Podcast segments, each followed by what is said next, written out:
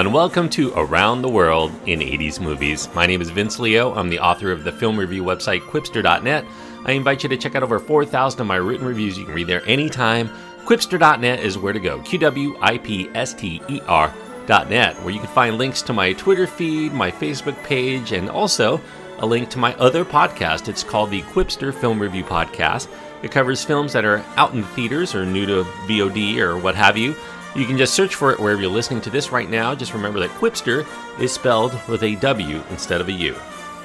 Today, we're going to be continuing on with our three part look at the Indiana Jones films of the 1980s. Last week, we looked at Raiders of the Lost Ark. I mentioned that was my favorite, still is my favorite film of the 1980s altogether. It does not get better than that as far as I'm concerned.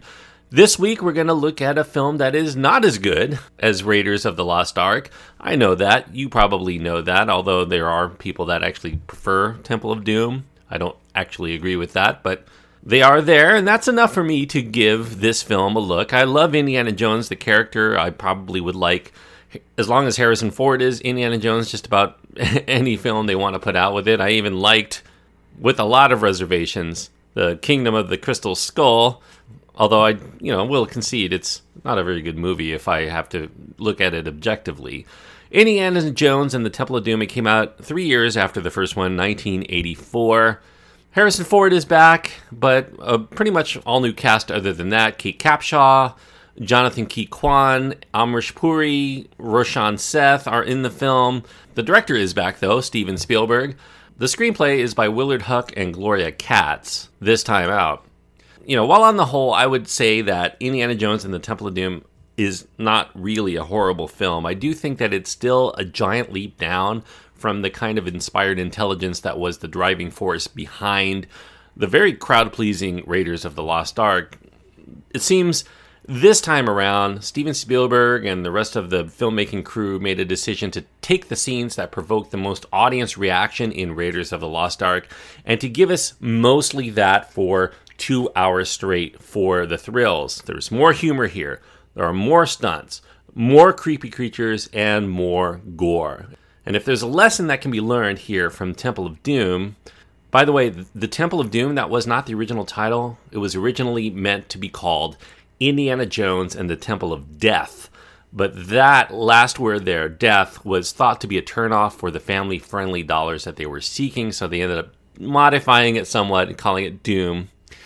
Regardless of that, the lesson learned here is that less is more. Because the cheap laughs and the pervasive nastiness that runs rampant all over what could have been another winning adventure if it was played with a kind of subtle hand that led its predecessor to box office fortune and award winning glory were here in its sequel. Now, while it is, I guess, a sequel to Raiders of the Lost Ark, it's actually a prequel. It's set in 1935, a year before Raiders of the Lost Ark. You have story writer George Lucas deliberately wanting to showcase an independent adventure that avoids entirely encroaching into the Nazi territory that had been so prevalent in the first entry. George Lucas had originally wanted the setting to be in a Scottish haunted house but Steven Spielberg was fatigued from his experience in making Poltergeist. He didn't want to revisit haunted house material again, at least not anytime soon, so the setting was changed to a temple in India.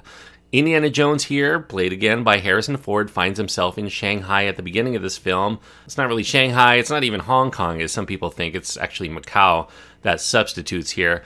He's in Shanghai on the hunt for a precious diamond, but he ends up getting in over his head. He's chased out of town with his assistant, a young boy nicknamed Short Round, as well as Willie Scott, who is this ditzy blonde nightclub singer that he runs into on this adventure. The three of them have to make this hasty exit, and they end up in the Himalayas because their airplane ends up crashing for reasons that you'll have to see the film in order to understand. Indy and his two friends find themselves getting saved by a starving village. The villagers in India there see their visitors as saviors that are destined to save their children. They prayed they would get these saviors, and here they are. They believe that they're there to help get back those children that have been taken away by these resurrected forces of evil at this formerly abandoned palace. So the trio sets off for the palace in search of these lost children, as well as the sacred stone, and, of course, fortune and glory. Now, as far as the storytelling here, out from these proceedings is the terrific writing of Lawrence Kasdan, the screenwriter for Raiders of the Lost Ark. He was a hot writer at that time. He, even though he was a relative unknown at the time that he made Raiders of the Lost Ark, not only because of the original film, but also his work on The Empire Strikes Back. And he had become one of the most sought after talents in town. He wrote a terrific noirish thriller called Body Heat, as well as this fantastic generation defining dramedy called The Big Chill. Both of those films he also directed, so he was hot as a filmmaker altogether. Now, Kasdan was asked back to write the screenplay for The Temple of Doom, but he actually turned it down. He did not like the premise or the mean spirited nature of George Lucas's story treatment. He wanted nothing to do with it.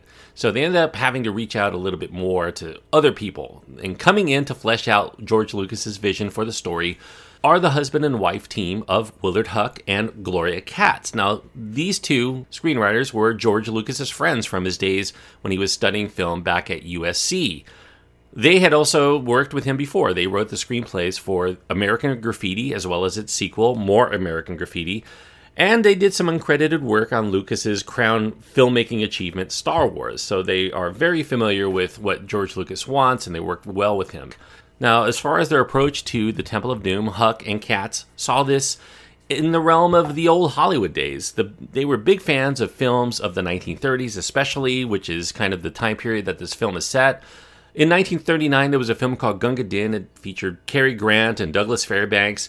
And that film really had a lot of influence on where they wanted to go with this one. It also featured adventurers and this thuggy murder cult, and there was a lot of banter and Hollywood glamour in the film. So they really took that approach to the Temple of Doom to try to make it very similar to the kinds of movies that they really enjoyed seeing back in the 30s. And it was really in keeping with the homage to the serials that came out during that time period, too, which was the whole impetus for making the uh, Raiders of the Lost Ark to begin with.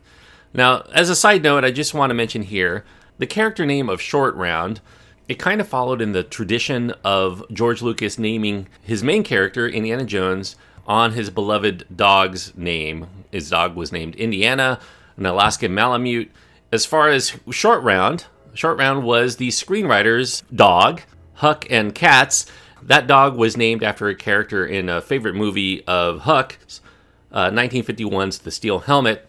And the character of Willie was Steven Spielberg's dog's name. So just a little bit of trivia for you there. Now, summing up why The Temple of Doom is still a worthwhile watch despite its considerable flaws is pretty easy. I mean, we like the character of Indiana Jones. And with Harrison Ford's charisma taking center stage, it's really hard not to be entertained a good part of the time just watching the way that he acts and really in this defining role in his career. The special effects here are just as impressive as the first time around. They really absorb the viewer in with a lot of lavish sights and sounds and sets. It's really easy to watch. The stunt work here is also up to the high standards that were set in Raiders of the Lost Ark. A lot of fist fights, good falls, good choreography. And of course, John Williams provides another memorable score. He adds its own unique flavor with a little bit of Indian flair in addition to the usual Indiana Jones theme. Still, I realize all of that is just bells and whistles. Those aren't the only ingredients that you want if you're going to make a good film. And even with the high production values and this immense amount of talent that were involved in making it, I think where the producers erred in The Temple of Doom is thinking that audiences wanted even more action, more thrills, more scares, more danger than Raiders of the Lost Ark. And I think in that process, the subtle touches, the wry intelligence, were replaced by bloated spectacles. A lot of cartoonish situations, a very largely depressing subtext that involves such things as child slavery and these gory masochistic rituals involving hearts getting ripped out of bodies and fiery human sacrifices. All of that really undercuts a lot of the fun and excitement by going full bore into the heaviness. You know, Raiders of the Lost Ark had heavy material too, but it didn't dwell on them. It just kind of accentuated it. And this one really goes deep into that subtext of you know depraved humanity and kind of wallows in it for a, a, big chunk of this movie. Even the attempts at comic relief here they run a lot nastier.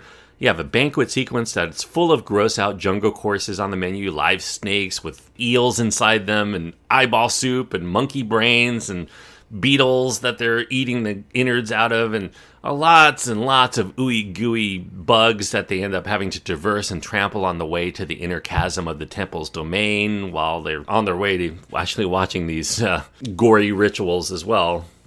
And there's also this hokey quality that runs throughout Temple of Doom that was mostly missing in Raiders of the Lost Ark. Those are made infinitely worse by some pretty bad characterizations here, most notably with Willie, who was played here with maximum shrill by future Spielberg wife, by the way, Kate Capshaw.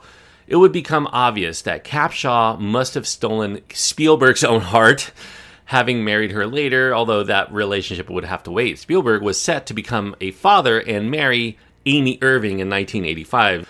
He was romantically involved with Amy Irving back in the 70s.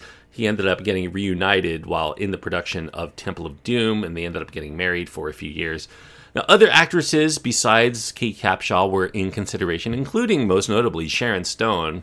Kind of interesting. The following year, Sharon Stone would uh, kind of come to some fame for being in the knockoff of Indiana Jones. The following year, King Solomon's Mines, as well as its sequel, the Allan Quatermain and the Lost City of Gold, or something like that. Jonathan Ke Quan, who is actually billed here at this time as Ke Huy Quan, was a refugee from Vietnam. He was not Chinese. He is a Vietnamese American who accompanied his brother to the casting call. You know, his brother was the one seeking the open casting, but the casting crew were smitten by Quan's charm and his ability to make fast friends with them. Even though his English was not very strong, they really connected with him and thought, hey, they'll let Spielberg give him a look. And Spielberg, too, was smitten with him. He wanted to use him for The Temple of Doom. The rest is history for him.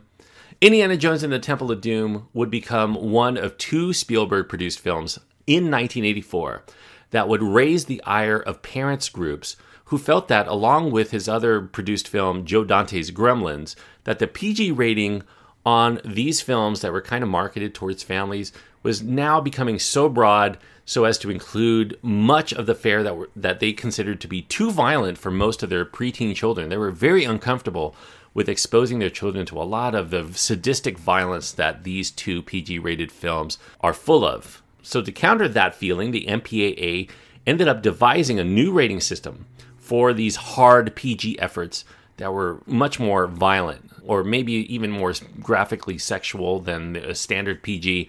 They dubbed this PG 13, and that meant that they thought these films were not hard enough to become R rated, but they were suitable for older and more inured kids as well as adults.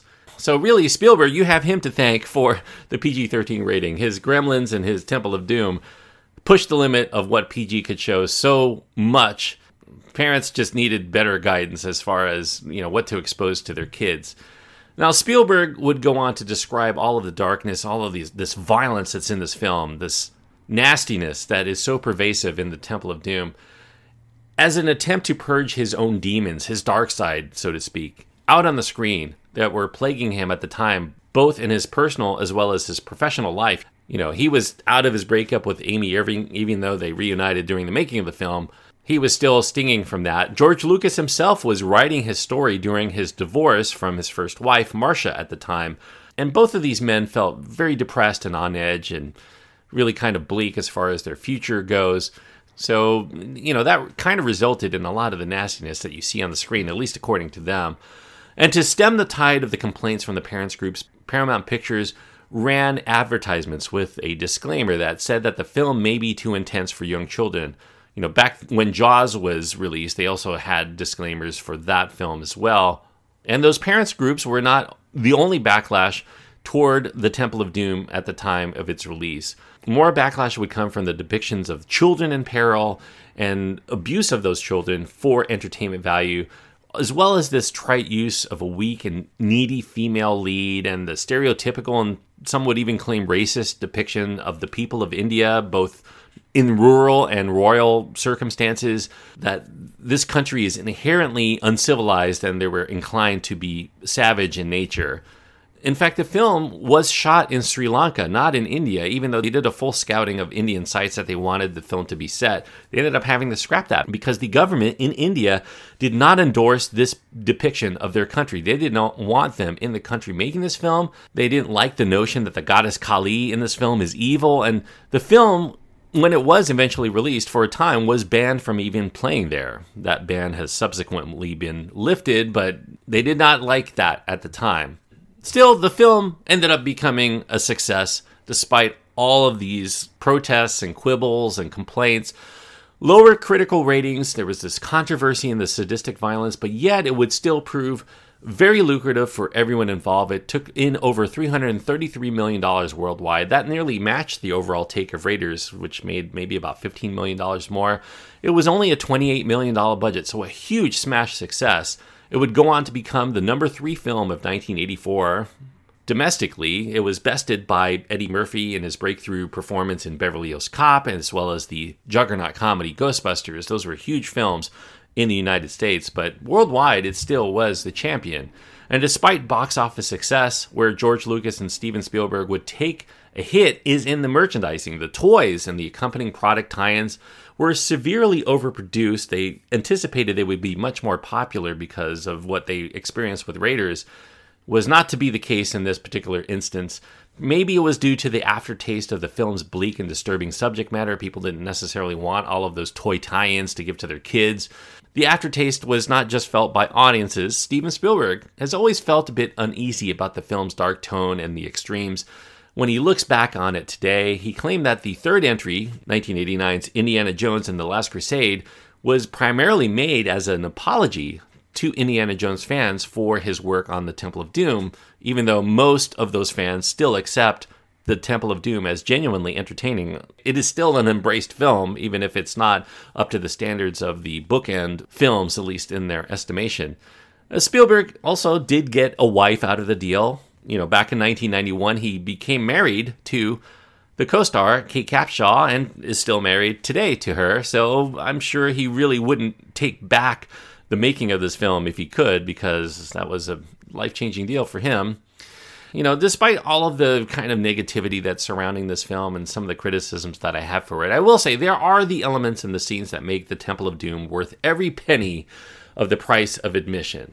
You know, some of those were conceived of for Raiders of the Lost Ark, but were ended up cut prior to production, but those are still ingeniously conceived. You have the lush, Busby Berkeley esque opening musical number that's very striking. That was not meant for Raiders of the Lost Ark. In fact, it was an idea that Lucas, as well as his screenwriters, had for their unfinished script for a film that they were trying to make called The Radioland Murders. That film would actually end up getting made in 1994, but at that time it was not finished and they didn't really know what to do with it. So they ended up using the opening number, Anything Goes, that they planned for that film into this film.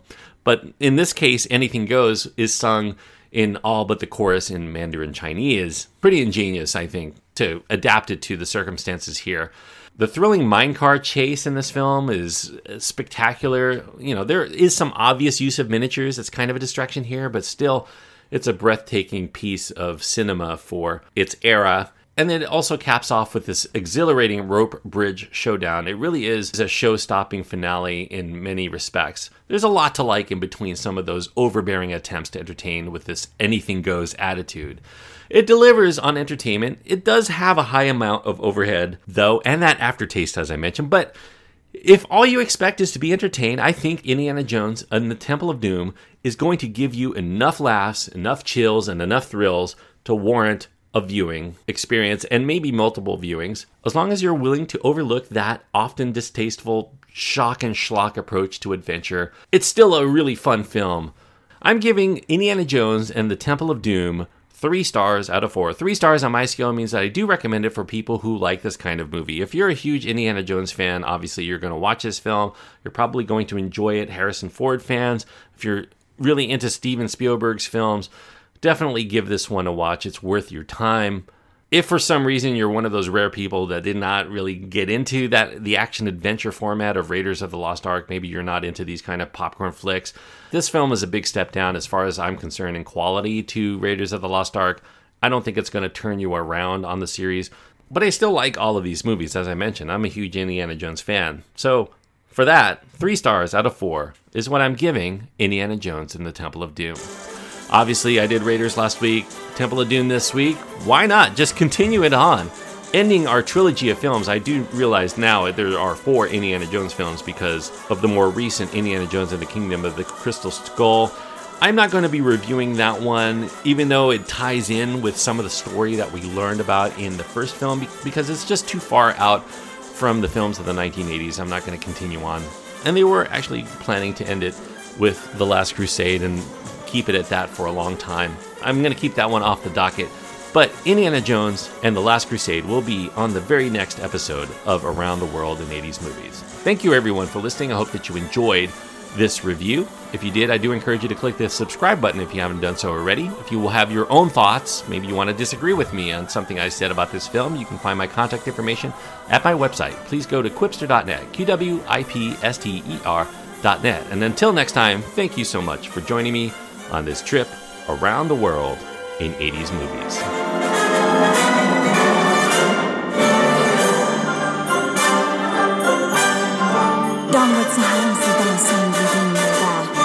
anything goes.